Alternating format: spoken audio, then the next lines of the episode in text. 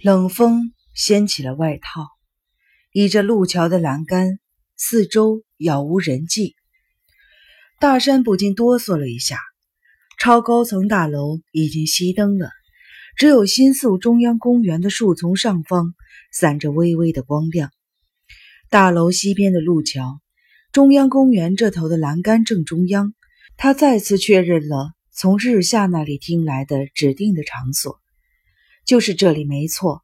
大山一边把从新宿中央分局仓库里取出来的白色塑料铲晃来晃去的，以吸引起目标人物的注意，一边环顾着四周。眼前虽然有车子来往，但几乎不见行人。只见有两对情侣在僻静处相拥。眼前又浮现出若松那复杂的、难以形容的表情。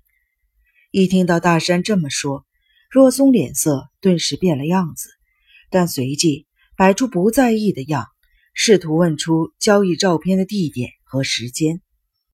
于是大山趁机要求若松撤销处分，把这件事交给他全权处理。若松面部抽搐，看起来很不情愿，但最后还是勉强的露出了微笑，答应了大山。不过。八成那是假消息，我可不能为了那种假消息调派宝贵的调查人手。你一个人去吧，我倒要拭目以待，看你是否能独占功劳，还是独揽失败的责任。最后补上的话，大概是若松竭尽所能的反击了。大山毫无异议，如果真的是假消息，他已有被踢出特别搜查本部的心理准备。大山把交易的详情告诉若松之后，曾要求若松提供三十万元。不过，正如他所预料的，遭到了拒绝。大山并不打算乖乖的把钱给那个女人，但交易时可能必须把钱先亮给对方看一下，因此只好用手边的万元大钞和报纸伪装成一沓三十万元的钞票，装进了信封，放进外套的内袋里。大山对着光线看了一下手表，离约定的午夜零点已经过了四分钟了。他来回眺望着路桥南北两端，两对情侣不知何时已经离开，四下一个人也没有。该不会真的是恶作剧的电话吧？他突然感到不安。就在他又看了一次表，扬起脸时，北边的阶梯那头有人影晃动。有人从路桥下那条呈直角交叉的道路走了上来。大山睁眼细看，距离约六七十米，在路灯的照耀下，白白的东西一闪而过，头上包着白丝巾的人影终于现身于路桥上。米色大衣下露出了纤细的双腿，是个女人。大山感到身体发热，果然不是假消息。谢了。大山自言自语，把白伞伸出，好让对方看清楚。女人握紧了皮包肩带，定睛地看着大山这边，迟迟的不肯走过来。大山耐不住性子，半认真的考虑是否该当场撑开伞挥舞一下。女人终于朝大山这边迈步走来，大山松了一口气，移动了两三步。这时，突然响起了引擎声。一辆黑车从大山身边驶过，此时大山才想起，之前南边的确停着一辆车子。车子驶过的瞬间，大山的胸口有股莫名的骚动。小时候看的间谍电影中，这种节骨眼上肯定会有人出来搅局。车子驶了大约四五十米后，骤然的在女人面前停住，差点冲上了人行道。刹车声还未传入耳中，大山已猛然地冲了过去。别傻了，这又不是电影，怎么可能有人搅局？但仿佛是回应大山的预感，只见四扇车门同时打开，四名男子冲出。从驾驶座出来的男子在车灯照耀下朝那个女人跑去，另外三人则朝大山跑来。你想干什么？女人尖锐的叫声。划破了夜晚的空气，黑衣男子扯断了他的皮包，把女人用力的推开。可恶！这就是半路杀出来的程咬金。大山完全气疯了，他像狂风一般冲向了飙车族装扮的三名男子蓄势以待的阵仗中。我是警察，谁敢碍事，我就宰了谁！他怒吼着，身体朝正前方那个剃成机关头的男人撞去，接着抬脚踢向从左边冲过来的皮衣男的下体，然后跑向了车子。这时，右边的金发年轻人扑到了大山的脚边，抓他的脚踝一掀，大山顿时倒在人行道上，膝盖和手肘都受了伤。眼前数米之外就是车门大敞的车子。大山情急之下翻身仰面，用力把手上的伞朝扑过来的机关头侧脸打去。机关头发出哀嚎，横向摔落车道。把伞骨已经解体的伞随手一扔，抬脚踹开了再度袭来的金发男后，大山跳起来朝车子冲去。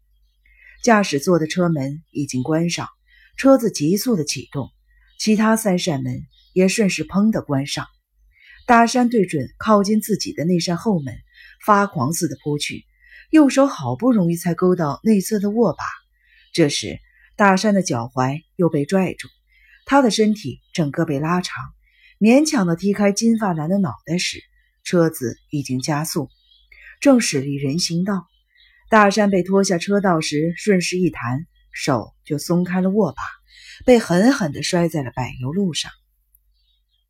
大山发出了痛苦的呻吟，霎时喘不过气来，眼前一片漆黑，只听见关门声以及一瞬间远去的排气声。大山扭曲着脸，在柏油路上挣扎着，至少能看清车牌也好。但当他抬起眼时，对面来车的车灯直射而来，令他眼前一片的惨白。该死！大山的心中充斥着痛苦与愤怒，抡拳猛敲柏油路面。真不敢相信，虽说他的确有些大意轻敌，但这件事情。应该不可能出现任何搅局的变量，除非是日下为了杂志的利益刻意安排这么复杂的陷阱。大山忍痛站起，回顾人行道，数十米外，三个人影正在逃走，左右两个人看起来似乎是搀扶着中间那个人。那个皮衣男的命根子恐怕有好一阵子都不能用了吧？大山目送着三人消失在黑暗中。虽想过是否要追上去逼问出幕后的主使，但他实在没有力气了。看这些飙车族的装扮，显然是临时花钱雇来的。要抓的话，应该抓住那个抢皮包的男人，否则无法循线追查出在背后操纵的人。大山走上人行道，瞥向了北边，不见人影。那个女人也察觉到不妙，一溜烟的跑了。刚才大山大吼“我是警察”时，那个女人也听见了。她肯定死也不会向警方报案说皮包遭抢了。大山拍拍衣服，颓然的迈步。搜查本部内不见其他同仁，只有若松警士倚在长沙发上，定睛的仰视着大山。大山没想到若松竟然在等他，只好老老实实的报告。若松听完之后，嘴角浮现出若有若无的嘲笑：“你说的这些有什么证人吗？没有，除了那几个男的和那个女的。那么，说不定这只是你自己的做梦。”大山很不高兴，低头俯瞰着自己的手：“我无话可说。归为一场梦是为你好。如果事情真的如你所报告的……”对你来说，显然是致命的失职行为。光是退出特别搜查本部，恐怕还无法了事。大山抹去了额头的汗水。我想，大概也是吧。如果不是有人探听到今晚的事，拟定计划抢走照片的话，若松冷笑着说：“死也不认错，也太难看了吧？如果真有人搅局，唯一可能的就是捡的同伙，也就是。”黑牙的抗争人士，八成是从 Saturday 那边泄露的。反正不管怎么样，你都逃脱不了责任。大山抬起脸说：“若松警示，我就直说了吧。知道今晚这件事的人，除了那个女的，就只有 Saturday 的日下总编和我，以及警视。日下和我是从小到大的死党，我们绝不会出卖彼此。结论只有一个：警视。”是你命令某人把那个关键照片给抢走的。若松粗硬的面部肌肉扭曲着，眼中燃起了憎恶的火焰。大山，你没疯吧？你知道自己说了什么吗？我清楚的很。你打一开始就没有半点想要破案的意思。